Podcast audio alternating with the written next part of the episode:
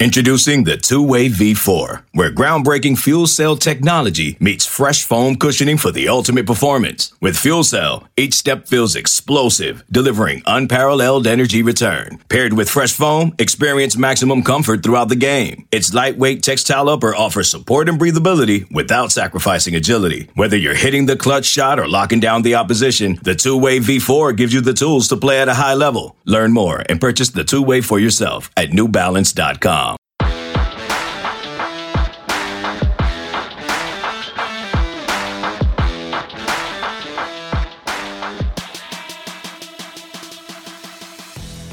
What's up?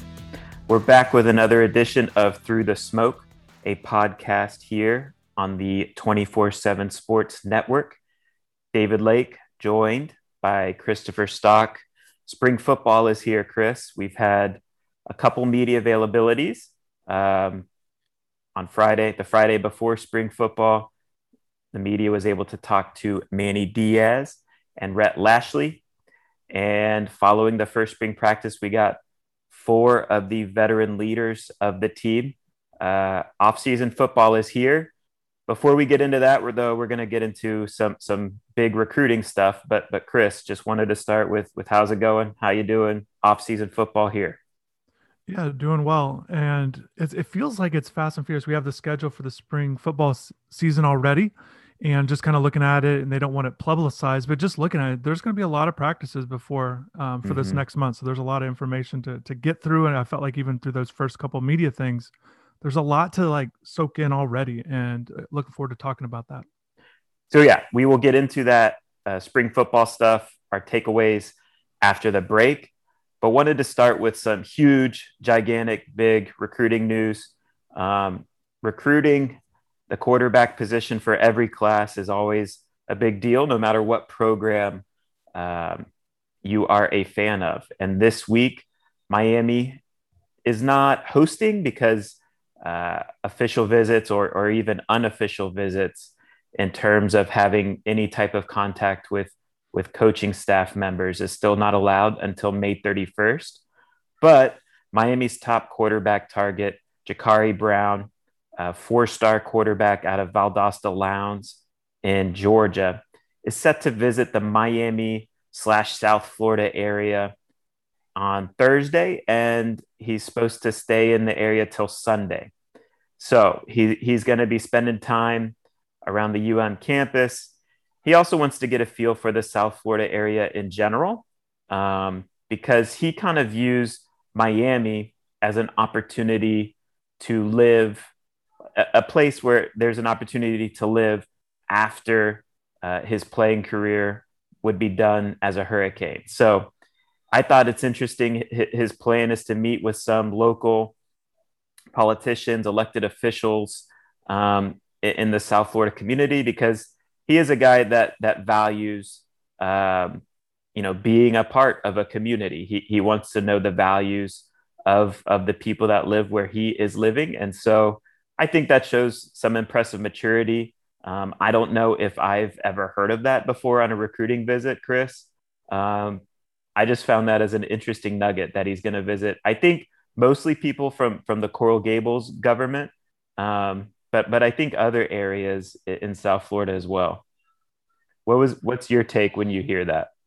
Yeah, certainly something different, but I think it's also maybe sometimes we don't always hear all the details about what a kid or a family wants to look for on their visits. You know, everything's so much, you know, into the team and those kind of things. The, those 48 hours when they have the official visit, everything's pretty structured in terms of what they do.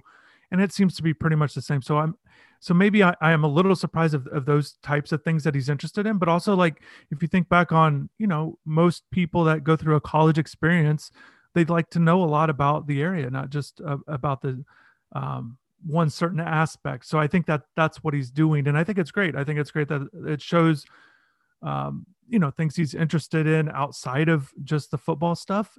I, I think it, you know, just a quick takeaway. I think it's it's only going to help Miami. I think Miami is a place where yeah. you, when you visit it, the campus looks great, and it, you know that's just the reality of it. Doesn't matter what time of year. It's a it's a good looking campus the area around campus is always good. And we always feel like, you know, just kind of when guys do come on that visit, not everybody picks Miami. Don't get me wrong, but uh, if you've already have a favorable opinion of Miami, it only helps you. And I think that's where he's at in his recruitment. I think I would assume everything's going to go well with the people he picked out to talk to. And there's a lot to like about the area.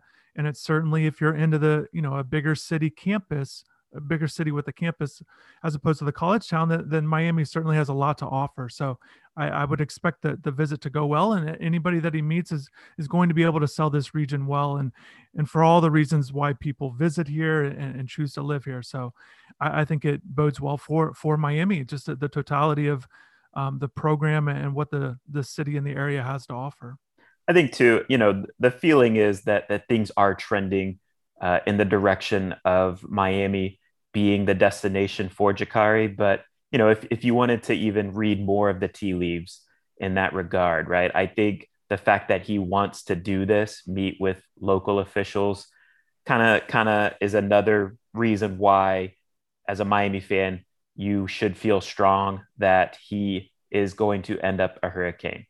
I, I think from the football side of things, um, you know, again, I don't know what the rules are with, with this stuff, but I think he can meet with uh, guys that he knows on the team, maybe off campus or or outside of the football facilities. And my understanding is that he is planning to, you know, spend some time with Thomas Davis, who is an early enrollee freshman, went to Lowndes High School, and he's also friendly with Jake Garcia, the 2021 uh, quarterback signee. Jake, of course, um, spent some time at Valdosta High School, which is the rival of Lowndes.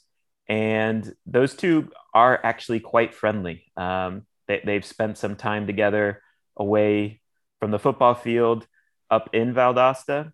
Um, so I thought that was pretty cool that even though they go to, to schools that are bitter rivals, there's still that respect there, still that uh, friendship there, quite frankly, between those two. And I think you know, Jacurri wants to pick the brains of those guys just to see how things are um, in the Miami program because those two guys are officially a part of the program. Um, I think too, he wants to, and again, I don't know if this is actually going to happen, but I think he would like to also spend some time with D'Eriq King, uh, pick his brain. D'Eriq's a guy that that Jacurri, you know, respects, of course, for his play and also his leadership, the way he approaches the game. So um, I would expect if those brief v- visits do happen, it would only be more good things in Miami's favor during that visit.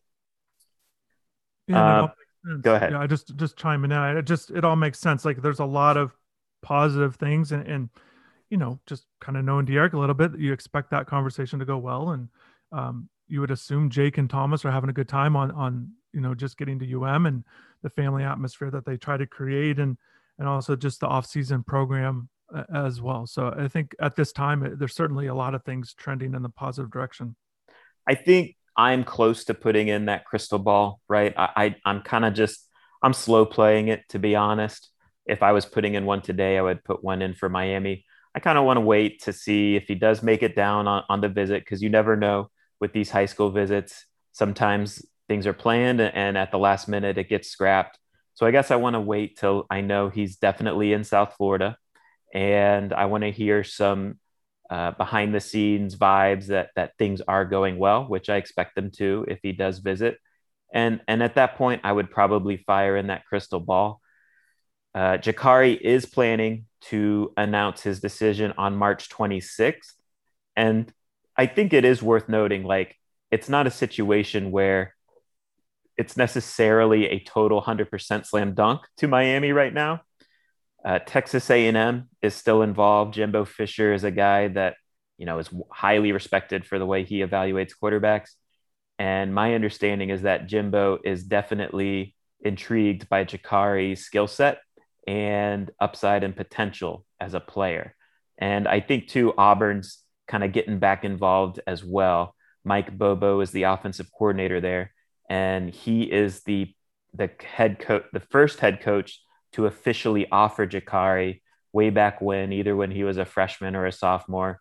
Mike Bobo was the head coach at Colorado State at the time, so there's a long-standing relationship there. So, you know, schools are still trying to get in with Jacurri, even though it does look like Miami is the front runner at this stage going into this visit. In terms of playing ability, I think Jacurri the last couple weeks, Chris, is showing exactly what we talked about. I forget if it was last podcast or the podcast before that. In terms of Jacurri is a player that I think Miami fans should view as a guy who is ascending with his ability, right? Um, he doesn't have a private quarterback coach that he's worked with since he was 10 or 11 years old. Um, he's a guy that, you know, works hard at his craft, but there is still a ways to go in some areas of his game. But it, you can also see the potential that he brings to the field. And I think the performances he's, he's shown at camps the last two weekends, he earned an Elite 11 invite at the Atlanta camp there and he was one of the top performers at a pylon seven on seven event in Atlanta this past weekend. And, the video clips from both those events do show that he is making progress. Quite frankly, since the last time I saw him in person at a camp setting, uh, which was last summer, I think June or July. So he is making that progress in accuracy and just his feel for the game as a passer.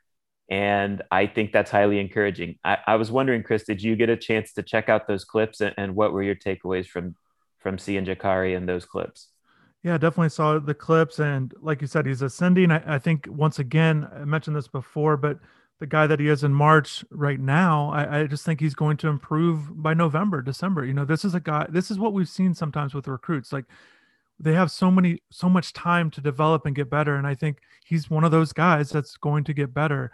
Um, one thing I wanted to add though about his recruitment, the one thing that that kind of stands out, and and we'll see, and, and maybe it's going to be okay, but quarterbacks have to look at the situations with different schools, and if he mm-hmm. looks at Miami's situation, and if he feels like it's an even slate, and, and this isn't necessarily about March 26 when he makes an announcement, but just when he actually enrolls at a school, if it is Miami or whatnot, but you know, if, if he feels like there's like some separation with Van Dyke and and Garcia, they're just ahead of him with him coming in, then, then maybe you're going to look at a situation like maybe that's not the best just based on um, kind of the depth and how it works out. But if he feels like it's going to be somewhat of an even slate, even though he's a couple years behind Van Dyke in development, a year behind Jake in terms of just uh, uh in class, then I think you definitely see a guy like that that sees says like, look, I, I confident i'm confident in my abilities i'll jump in and and be a part of that but um and i know we'll get to van dyke later but just that's something that kind of stands out to me with not just with him just in quarterback recruiting in general they always have to look at situations more than any yeah. other more than any other position because of how everything works out so that's just something to keep in mind if miami's able to get a third straight quarterback in a class that that'd be impressive yeah um, but yeah i know i know speaking speaking around speaking to Jacurri's people, right? There is a confidence there. Um, and, and my understanding is that he's not a guy that's going to shy away from competition. You know, and, and, look, this is not say I'm not saying that uh, this is a this is necessarily correct or that he is speaking down on Jake's ability, but Jacurri believes he he is a, a better player than Jake Garcia, right? Like he's confident if he competed uh, with Jake for a starting job, Jacurri would eventually beat him out, whenever that is, right? The timetable on that is to be determined. But um, Jacurri is a confident guy and he's willing to put in the work to, um, you know, compete and try and beat out whoever is ahead of him on the depth chart. So, again, you never know how these quarterback situations play out in the long term, but going into a college situation, Jacurri understands he's going to have to compete no matter where he does go. Um, it's not something he shies away from. Uh, I think, too, before we move on to the break and get into Miami Hurricane spring football stuff, it's worth noting Jacurri is bringing with him wide receiver Isaiah Bond, who is a guy from Buford, Georgia, Jess Simpson's former school where he was the head coach in, in Georgia for a long time had a lot of success there, winning state championships. Isaiah Bond is a guy who's really seen his recruitment take off over the last two or three weeks, picking up offers from, from powerhouses like Georgia and Alabama. I think before those offers came, Miami was kind of viewed as the team to beat. I think they still are, viewed that way, but I think getting the offers from Georgia and Alabama have maybe caused Isaiah to pump the brakes a little bit in terms of, you know, maybe he's going to evaluate his options a little bit more. But I will say this having Jess Simpson at Miami is an advantage for Miami. Isaiah highly respects Jess Simpson. Jess is kind of like a legend there at Buford High School. So that is a, an advantage for Miami. And also, too, I think Isaiah has a high level of respect for Jacurri Brown. So if Jacurri jumps in the boat, I think that would only help Miami's chances with Isaiah Bond. Um, I'm curious, Chris, have you seen much of his film? I think like this, you might say I'm crazy with this just because of what Phillip Dorsett turned out to be, but I see a lot of Dorsett in him in terms of not the biggest outside receiver, but a guy who's very fast, straight line, maybe doesn't have the most wiggle um, after the catch, but he can get vertical in a hurry, and he kind of has that feel for for uh, tracking the ball vertically. Um, what are your thoughts on his on him as a player? If if you've seen any of his film. Yeah, I haven't seen much of him. Just obviously the speed stands out. So that's always a trait that you're looking for. There's a lot you can do with it in terms of development. So um, certainly makes sense with what he's doing with his recruitment. If if he's rising as a prospect, it only makes sense to to kind of slow down a little bit and kind of see how things go. And I think a lot of times with recruits, they're they don't expect certain things to happen or they're hopeful and then when they do they kind of have to take a step back so it's not not a surprise there but certainly would be a good sign if he does make the trip to miami and um, you know one of those prospects to certainly keep an eye on because of that speed and you're always looking for development and that's that's one of those traits that's hard to really improve um, noticeably. So if you already have that that's certainly a good sign. So yeah stay locked on to inside the u for you know updates tidbits vip scoop surrounding this visit. Um, again supposed to at, at this time it's scheduled to take place thursday through the weekend. And uh, you know if it does take place check out Inside the U for, for continuing coverage on that. We're going to get into a break here, commercial break, and then we will jump into some takeaways from the first media sessions coming out of spring football. This episode is brought to you by Progressive Insurance. Whether you love true crime or comedy, celebrity interviews or news, you call the shots on what's in your podcast queue. And guess what? Now you can call them on your auto insurance too with the Name Your Price tool from Progressive. It works just the way it sounds. You tell Progressive how much you want to pay for car insurance, and they'll show you coverage options that fit your budget. Get your quote today at progressive.com to join the over 28 million drivers who trust Progressive. Progressive Casualty Insurance Company and Affiliates. Price and coverage match limited by state law. Jeremy Renner returns to Paramount Plus for a brand new season of the original hit series, Mayor of Kingstown. My job is to create a balance, avoid a war. From executive producer Taylor Sheridan, co creator of Yellowstone. There's some new players in town, and they brought the plague. And Antoine Fuqua, director of Training Day. I know it's always been a war zone, Mike, but this is next level. The mayor is back in business. Are you warning me? You're going to find out. Mayor of Kingstown, new season streaming June 2nd, exclusively on Paramount Plus. All right, Chris, we're back. Um, so yeah, I, I think there's there's a lot of different directions we can go with this. I kind of want you to drive the ship on maybe the talking points we should get into, right? So we're going to talk maybe three, four, five, depending on the, the amount of time that uh, we take to to discuss these topics. Um, but I think it's worth stating uh, Manny Diaz, Rhett Lashlee spoke to the media the Friday before um, the first spring football practice. Lots of tidbits and news and updates from those sessions. Due to obligations, I was not able to attend that session. So you kind of handled it for the website. So, uh, you know, I have since watched those sessions online.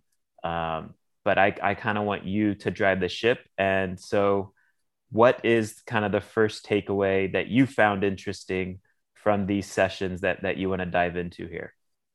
Yeah, the first thing that stands out to me, and I and it kind of came up again yesterday with the players when they talked, but the first thing is the team and the players are very high on Tyler Van Dyke. Mm-hmm. And I think what stood out to me and almost a surprise because we've not, you know, the stuff we've heard about Tyler from last year was like, oh, he's working hard and that's a good sign. And, you know, he's coming along, those kinds of things. And, and I think when we've talked about quarterbacks in the past, you know, there was a reason why I, you know, I felt higher about Jake Garcia, quite, quite honestly. However, the way Manny Diaz talked about him, yeah. when he was asked about talking about um, who are some guys in the offseason program that have stood out, he said, he kind of went through the positions when he got to Tyler at quarterback. He said he's a beast. And he said he's one of those guys that you want on your team with these accountability team session competition things that they're doing in the off season. He said you want him on his team. He's always good at basically everything they do. That's a very high praise that he got from the head coach. Rhett Lashlee, same thing. He spoke very highly uh, about him as well. And the players, again, they talked highly of him. And again, it's not that they were talking bad about him before, but I just came away in these first couple sessions like, wow, these guys really think really highly of Tyler. And you've got to kind of maybe reshape, reshape your opinion a little bit based on the conversations that they've had. So we'll see how Tyler does moving forward. But that was what stood out to me, kind of the initial thing like, hey, they really like this guy maybe a lot more than what they had initially expressed before. Not that they maybe just they were high on him always, but just they never expressed the way they have the last few days. One thing that I found interesting when uh, Coach Diaz, Coach Lashlee were talking about Tyler, I think it was Coach Lashlee. I forget which one exactly, which coach said this, but and it was kind of sneaky to be honest. So let me know if I was reading too much into it. But I felt like Coach Lashlee essentially hinted, or maybe even flat out said, like, hey, it's probably going to be Tyler who gets the bulk of the first team reps this spring and, and we'll kind of see what he does with it. Um, which I found interesting because typically you never really see or hear a coach say that. You kind of just hear them say, yeah, it's going to be evenly split. Uh, you know, all these guys are going to get first team reps. But he, again, he kind of snuck it in there. Like he didn't, he didn't make a, a point of saying it, but if you read between the lines, it seemed like Tyler is going to get the bulk of the first team reps. Did did you find that interesting, or, or did you notice that? Yeah, I, I, did not notice it to be honest. But the only thing I would say is uh, Peyton is the other guy really, uh, you know, right. that he's competing with because Jake's coming along slowly with his injury. He is he is out there and doing some things, not everything. So it's not a surprise. And I, it, you know, Tyler was ahead of Peyton last year on the depth chart, so wouldn't be a surprise. Um, but yeah, I, I didn't catch what, what you're talking about there. And I'll say this too. So again, uh, this is kind of what we're dealing with during this COVID era where we don't necessarily we're, we're not getting access yet, right? Because of COVID restrictions and protocols and and we understand all that, right? So Miami is at least sending out some photos from the practices to the media. Um, and, and you know, this is this is peak off-season talk, right? Where you, where you study these photos like it's the Zapruder film.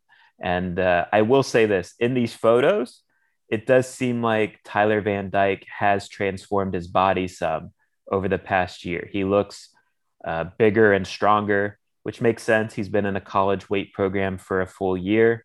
Um, but, you know, that's good to see. To me, my, my takeaway from that kind of stuff, um, to me, weight room indicates how seriously you take football, right? How hard are you going to work? Um, you know, besides just improving your strength and, and numbers and all that stuff, it's an indication of of how much do you love football? Are you going to put the work in? Because working out, not always the most fun thing to do. Uh, judging from those pictures, it's pretty clear that Tyler has been working hard in the weight room. Uh, should we move on to topic number two, Chris? Yeah, that'd be great. And that would go straight into my second one in, in, no order. But just the other thing that stands out to me is just the weight room gains that the players talked about. Coach Manny Diaz talked about how they wanted to do a seven uh, seven week program without interruption. Felt like last year they weren't able to do that. It was a yeah. point of emphasis why they pushed back spring ball and, and things like that this year. So that's the thing that that another topic, another takeaway that I want to talk about because players talked about how you know Corey Gaynor plus 11 pounds, Amari Carter up 10 pounds, 10% body fat, which is the highest he's ever been. He said it's not you know it's not a bad thing w- with where he's at at 10, but just that he's you know a little bit heavier. And then also Mark Harley, 8% body fat, 183 pounds. Those were the things that stood out to me. So it is already showing improvements in that area. And that's one thing I'd like to talk to Manny about is just the point of emphasis of, of size improvement. And yeah. that's not always, you know, yes, you you know you like to get better, bigger, but sometimes you're working on your your speed. So um, it definitely feels like a, a, point of emphasis is to get bigger, and and uh, we'll see how the offseason program goes for the for the next you know three four months before uh, before fall camp starts. But certainly they're off to a good start.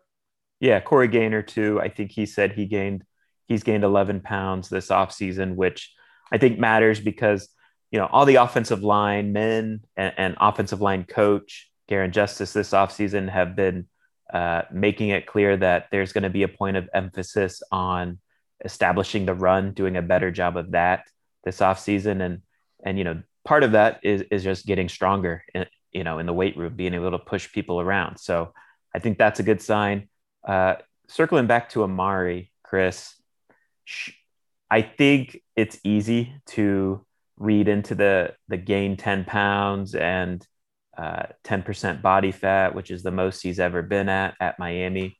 I think it's easy to make that leap to say, okay, is he gonna maybe start transitioning to striker?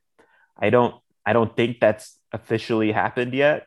Uh, but Manny Diaz did say like there is going to be some cross training um, this spring, right? Striker safeties to striker, striker. He even said strikers to will, which I found very interesting and intriguing. Um, but but again, bringing it back to Amari, am I reading too much into that? You think? Uh, you know, with with the weight gain and body fat percentage being up. No, and that's certainly something we can ask. One thing I I want to mention too, you mentioned with you know just availability and things like that. One of the things that we see on the message boards quite a bit, people have a lot of questions they'd like answered, and I'll tell you, David and I both are always trying to ask questions to everybody the the reality is you, it's hard to get a second question in. You usually only get one question for one person, so you got to use it wisely. And uh, just an example, real quick. I, I, hate to veer off, but somebody asked about Jeremiah Payton. Right. Well, the first day, I asked about Manny and, and injury updates. If you could update guys, and you know, I did. I specifically asked about Jalen Knight and I did not mention Jeremiah, but he didn't mention Jeremiah in it, and I so I don't know so I feel like we got to use another question to ask about Jeremiah, and I, I, right. it's just how things are right now. Um, so, but we're always trying to get all the questions answered, and, and that's the thing about Amari. Yes, we were able to talk to him. I would have loved to have jumped in there and asked him about the linebacker thing, or, um, but maybe it's something for Manny. But yeah, I, I, I, you know, I brought this up last year. I didn't understand why they wouldn't have tried that last year. I, I think maybe now they're going to evaluate it because look, wh- whoever you think should be at safety uh they're there's they have options you know yes. they, have got options you know you go back to Gurvan Hall as a starter if you want we've talked about James Williams I think there's a lot of excitement and anticipation with what Avantae Williams can do yep. had a good first day Corn Amari so you know if you're trying to get your best 11 on the field um and I know they, they like Amari so um, maybe that's something that they could do or at least explore. That was my whole point. I, I was surprised yeah. that they didn't at least explore that last year to give it a shot and see what because that's what spring ball is about. And and it wasn't about them getting cut off on practices because that wasn't the plan at all last spring, no matter how many practices they got. So, anyways, yeah, certainly something to watch for. Let me veer off here for a quick minute, and we don't have to get into this too long, but do any of those strikers, you know, the guys that played striker last year, do any of them intrigue you at will? Because I, I personally, I think I've, I've told you this maybe, but I am personally intrigued by Keontra Smith at weak side linebacker. Just you know, I would like to see how that looks and how that compares to the guys they currently have at weak side linebacker. I think, you know, there is talent at the weak side spot, but it's young. I don't know if it's quite ready. I don't know if Keontra is necessarily the answer there, but I think there is a run defending element that he brings as a strength to the field, and he he does play with speed. Would would you be intrigued by that or not? Yeah, and, and I, have said this before with him. You know, I, I watched him play a lot of um, inside the box when he was in high school. I felt, you know, he kind of played that linebacker spot quite a bit, even though he was recruited as a safety and whatnot. So I think he's kind of used to playing inside the box like that. Physical guy. I think if you look at maybe you're looking at okay, well, what's his height, weight? How does that measure up? But really, you know, Miami's linebackers, and I don't, I don't think they have a linebacker listed over no. 225. So right. they're all kind of about the same 200 to 225 and, and i think that's something we could talk about maybe in the future but um, you know i don't think his size is that much different so if he goes into weak side linebacker i don't think he's looking a lot different th- than maybe other linebackers at um have looked in the past so I think they've got to explore everything. I think they've got to figure out a way to to make it work. Uh, uh, you know, whether it's you know whoever it is. Uh, you know, if you're only having two linebacker true linebackers on the field, you've got to have two good ones. So um, they've got to figure it out. Once again, spring's the way to do it, and, and certainly open to all moves, whether it's Amari or or Keontra or you know, and just kind of maybe even moving Gilbert around a little bit. So uh, certainly um, in favor of that.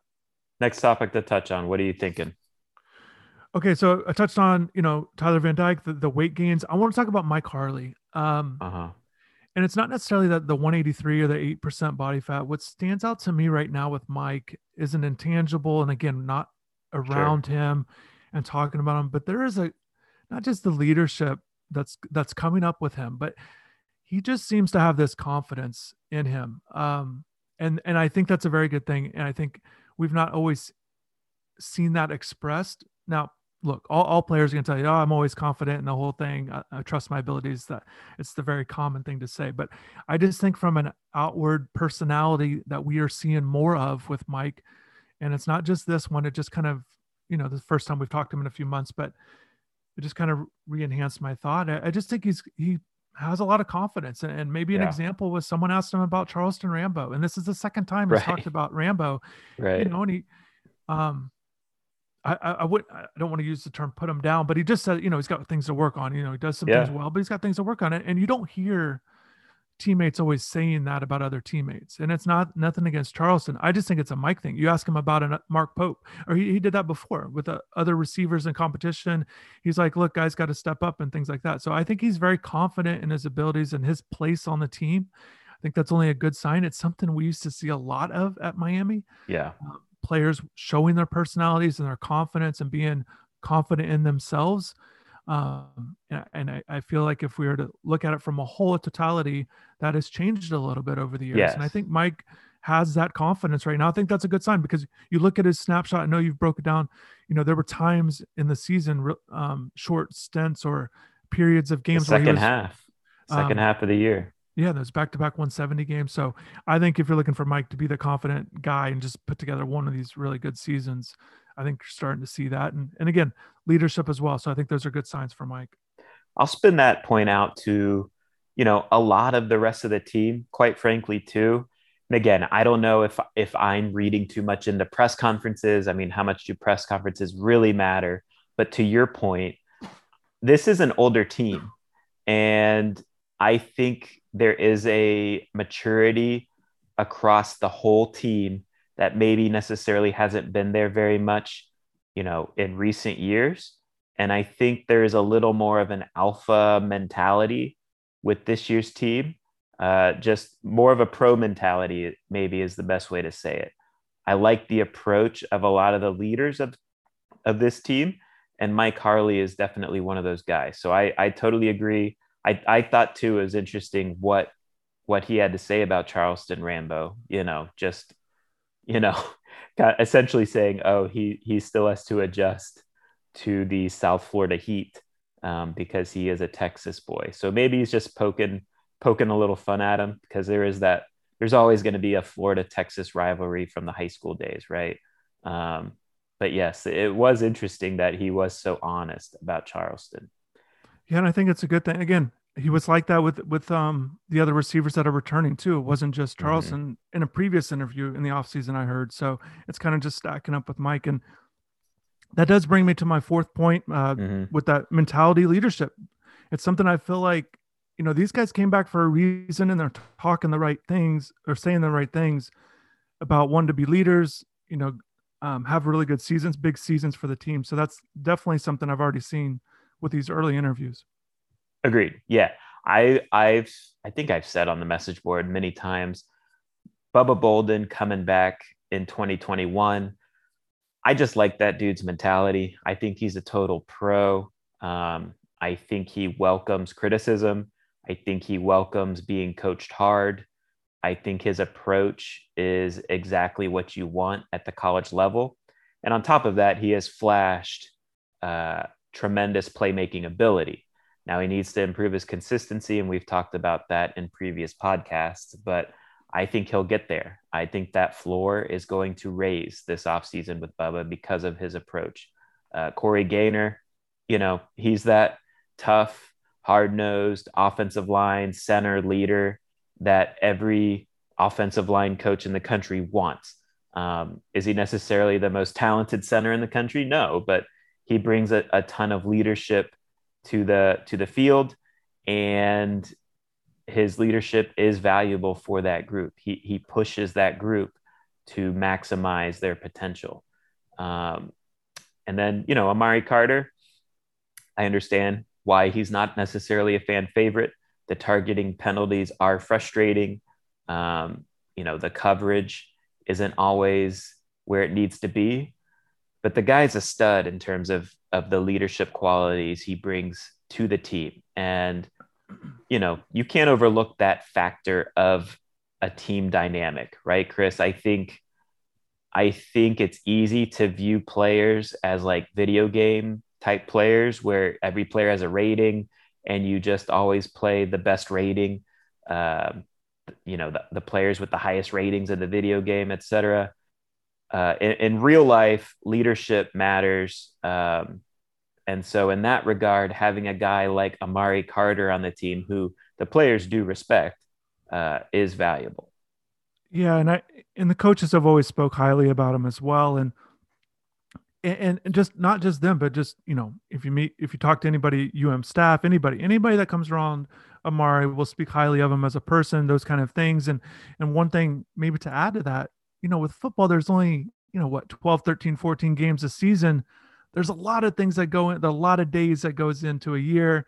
And I think Amari consistently always shows um, his worth to a team yes. with, with, a lot of things that are going on. I'm not trying to say he's a practice player or anything like that. I just think there's a lot of things that goes into earning playing time. And, and certainly look, if his play, if his play really deteriorates or really goes down, I'm yeah. sure they'll find ways to, to make a move on that. And we've noticed that through time, you know, particularly at the cornerback position, we saw, for example, a guy like Te'Cory Couch, his snaps rose during the season, and other guys that were starters who were considered leaders of a group started to go down. So I, I think they'll make adjustments with the play, but just, you know, Amari does bring things to the table. And um, it's something I've said before when talking about critiquing players I think sometimes, or coaches or whoever, sometimes it gets to the point where the, they don't do anything well, and it, to me, they're they're never that bad, as bad as what people might think. There's a lot of people that you know.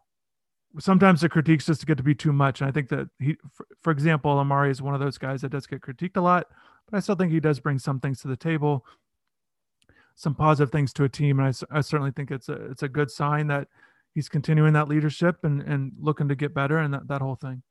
So we'll wrap things up. Uh, but before we get out of here, Chris, I don't know if you planned it this way, but I think your points kind of touched on, in my opinion, the two most important uh, things in, in, college football: quarterback play. So obviously, D'Eriq King is out.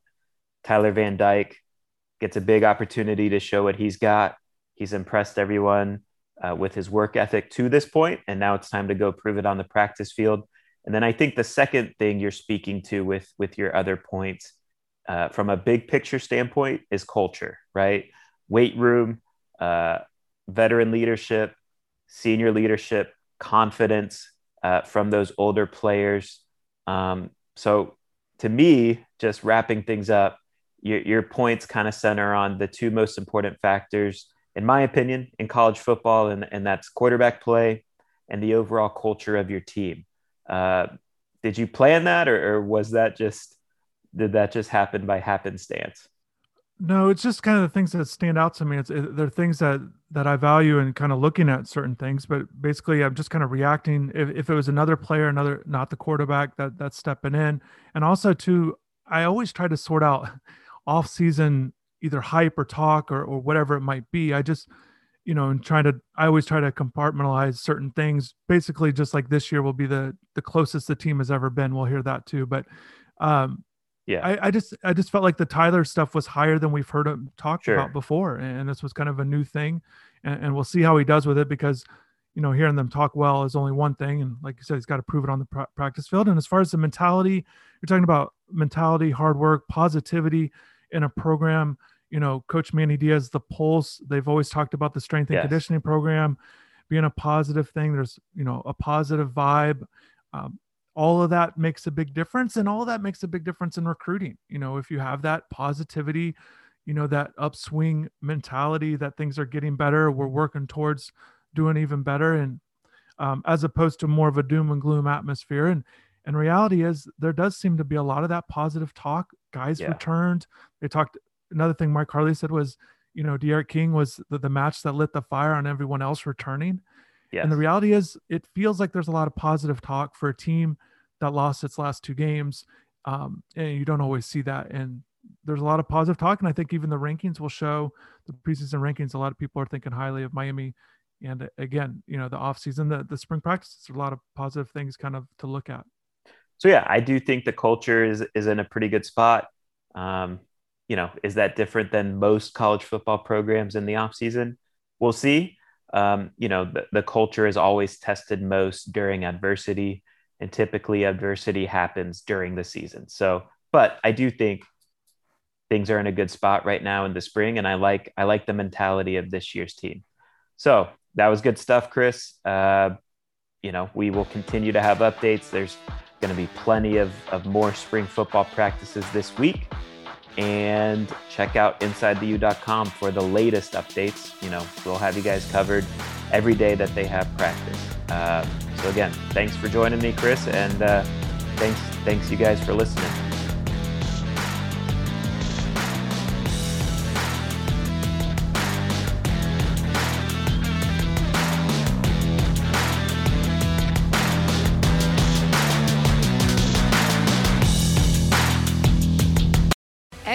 Official Challenge podcast is back for another season. And so are we. I'm Tori Deal. And I'm Anissa Ferreira. The wait is over, guys. All Stars 4 is finally here. And this season takes it to a whole new level old school legends, modern power players, and ex lovers are all competing in Cape Town, South Africa for the prize of $300,000. And we're going to be right here along with you fans, covering every episode on the podcast. Listen to MTV's official challenge podcast wherever you get your podcasts.